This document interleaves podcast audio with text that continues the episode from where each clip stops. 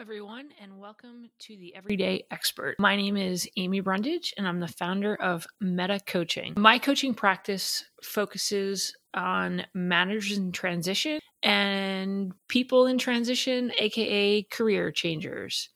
Uh, so, in this first episode, I would like to tell you a little bit about me and set the stage for the type of topics I will be talking about on this podcast. I will be talking about topics uh, that career changers and managers encounter almost every day, like how HR can help, motivation, performance issues, and much more.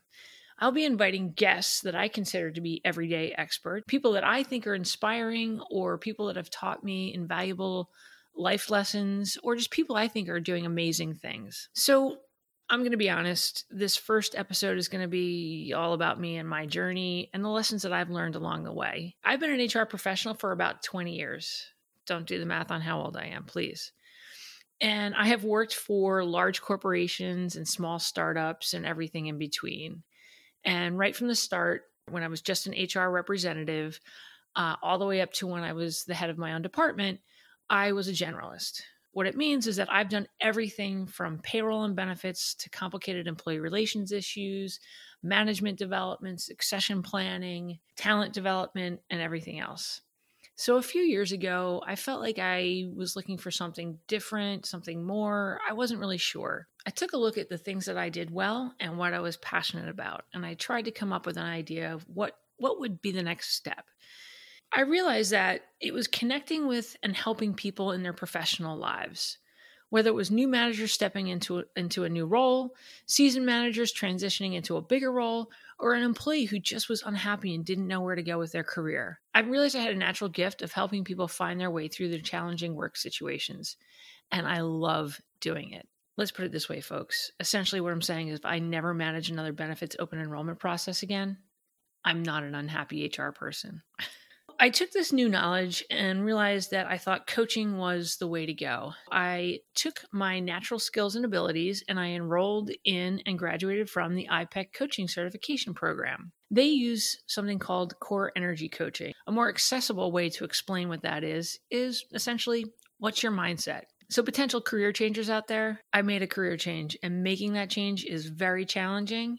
It has absolutely been worth it. That's how I became a coach, but I'd like to talk a little bit now about failure and my own failure, of course. I want to talk about how it's shaped and informed my career and how I hope it does the same for you. At about 23 or 24 years old, I had just been transferred into a new position. My manager sat me down, gave me the 10,000 foot view of the position, and said, Don't worry, this is easy, you'll be fine. Well, I wasn't, and I knew I wasn't. I asked my manager what he thought I could work on to improve. I thought like his answer was going to be everything. But no, he came back and said, you're doing great. Everything's fine. Don't worry about a thing. I knew that not to be true, but I thought, well, I asked. He said everything was fine. Maybe it's fine. Fast forward mm, maybe two months, I get transitioned over to a new manager. I'd say he gave me about three days underneath his tutelage, and he pulled me into his office, asked me to close the door. No one wants their new manager to ask them to come into their office and close the door. So I took a deep breath and sat down, and he said to me, uh, very unceremoniously, uh, You're the worst rep we have out there, and essentially you suck. I do not encourage anyone to deliver this message that bluntly, but that was his style. After he delivers this blow, wasn't such a blow because I knew it. I think it was more the manner in which it was delivered.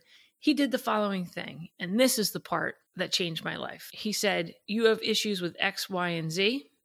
So, what we're going to do is we're going to partner you with, as I will now call them, the everyday experts. So, when you have an issue with X, you go to that person. When you have an issue with Y, you go to that person. When you have an issue with Z, you go to that person.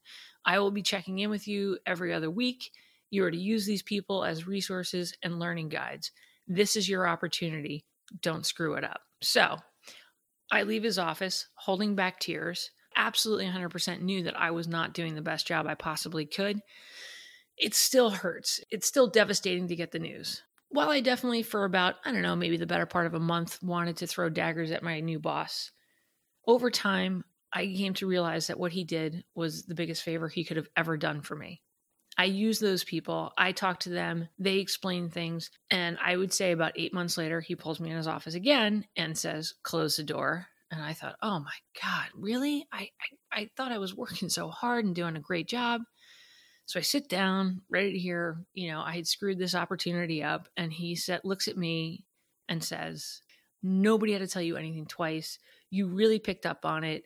You've done a great job. I spoke to senior management. I put in for an early promotion and a raise, and you got it. Hello. I went from being the worst representative on that team to one of the best. The lesson I learned is that failure is really an opportunity to figure out what's going wrong and fix it and come out on top. And so, managers who have an employee they see that is struggling, I implore you to engage with that employee, have that difficult conversation.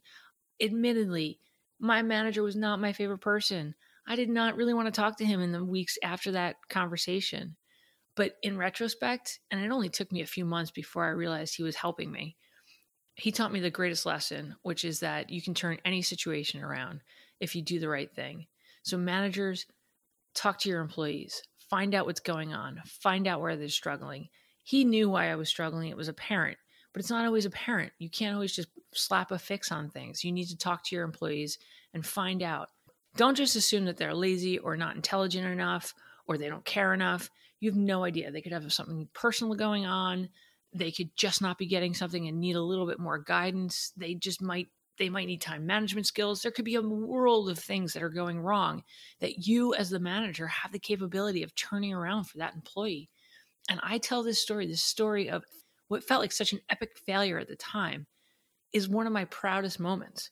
And it's something that has informed who I am as a manager moving forward. And it's given me the courage to be able to sit down with employees that have worked for me and say, What's going on? I'm here to help you employees, if you're out there and you're struggling and you're listening to this, you need to advocate for yourself.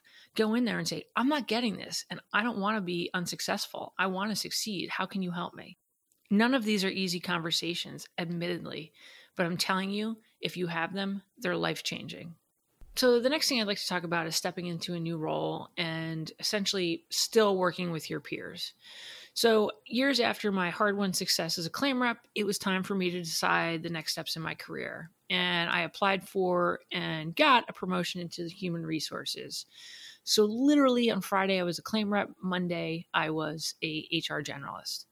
And I was handed a bunch of books. And yet again, I was given a peer expert to use as a resource, which I had now learned to use.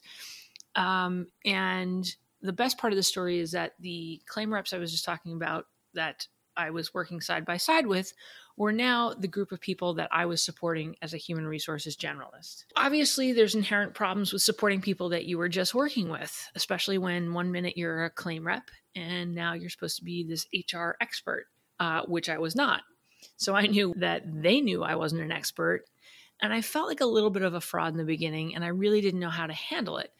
So I went to my boss at the time and I said, you know, how do I handle this? They know I don't know the answer. It's just so awkward. I feel uncomfortable. And he gave me the following advice that I have followed really throughout the rest of my career, which is never pretend you know the answer when you don't.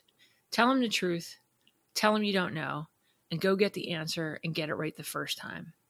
I worked hard to shrink the learning curve and to gain the respect and trust of the folks who I knew knew I was far from an expert in human resources. In the meantime, I took my boss's advice and I basically said to them, I don't know, I need to get back to you. And I said it to let it hurt, quite frankly. Um, and years later, I sat down with a friend, we were chatting, and you know, I was talking about how how silly I felt, and she said to me that she completely respected my transparency and ability to be vulnerable during that time when I knew I didn't know. And I never looked at it that way. I always looked at it as I was muddling through a difficult situation and just trying to do the best I could. I never thought about the reason why, once I did know and had my confidence that people respected and trusted me, was because of what I had done when I started. That I was truthful and I was honest and transparent and vulnerable. And through that, I gained the respect and trust of my peers as a knowledgeable expert. So I think allowing yourself as a new manager, as someone stepping into some sort of new role, allowing yourself to be transparent and vulnerable to those around you is the fastest way to what I call earned respect not forced respect. Through forced respect, I think people aren't going to trust you and, quite frankly, are probably afraid of you. And in my humble opinion, that's not productive. So that's a little bit about me and the experiences that have shaped me and how I've shown up in my professional career. I hope that gives you a little insight into who I am and my approach to coaching. Going forward, I will be talking about more specific topics such as employee and self motivation, how to handle performance problems, and specifically, my next podcast, How HR Can Help, with a former colleague, Shannon Taylor. I want to thank you so much for listening. I hope this was of some benefit and use. And please check out my next episode that's coming out on February 20th.